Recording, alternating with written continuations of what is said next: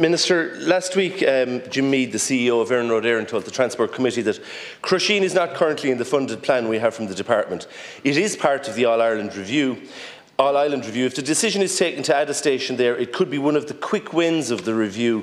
Before the financial crash, a station design was drawn up, so it can be done, but it's a, a government decision as to whether or not it will be funded.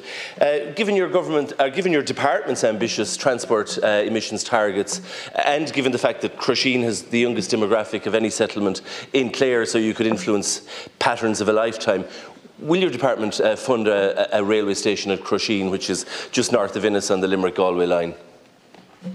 I have to be upfront and honest with you, Deputy. I, I, would love, there are so many different stations I would love to introduce, but we do have a limited budget. I have 35 billion and I have 100 billion of projects ready to go. The first station, the additional station in that region will be in Moy, Moy, Moyross in the next two years. Um, I, believe a station in Ballysimon could have a major strategic benefit for the city of Limerick uh, and develop a potential similarly the opening of the Shannon Foynes line.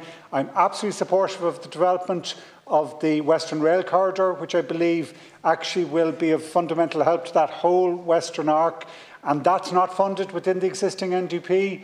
So, in truth, in terms of what can we build in the next five to five year period, let's look at that those projects I just mentioned will get priority ahead. I would be very much in favour of a station at Crusheen, but it has to sit within a programme planned, and not to mention Cork Metropolitan Rail, uh, Cross City and Galway, I could go on. So, true, but the Moyross station, Ballysimon station, Shannon Foynes line reopening, Western Rail Corridor are not funded in the existing NDP and do need to be funded. They will come first.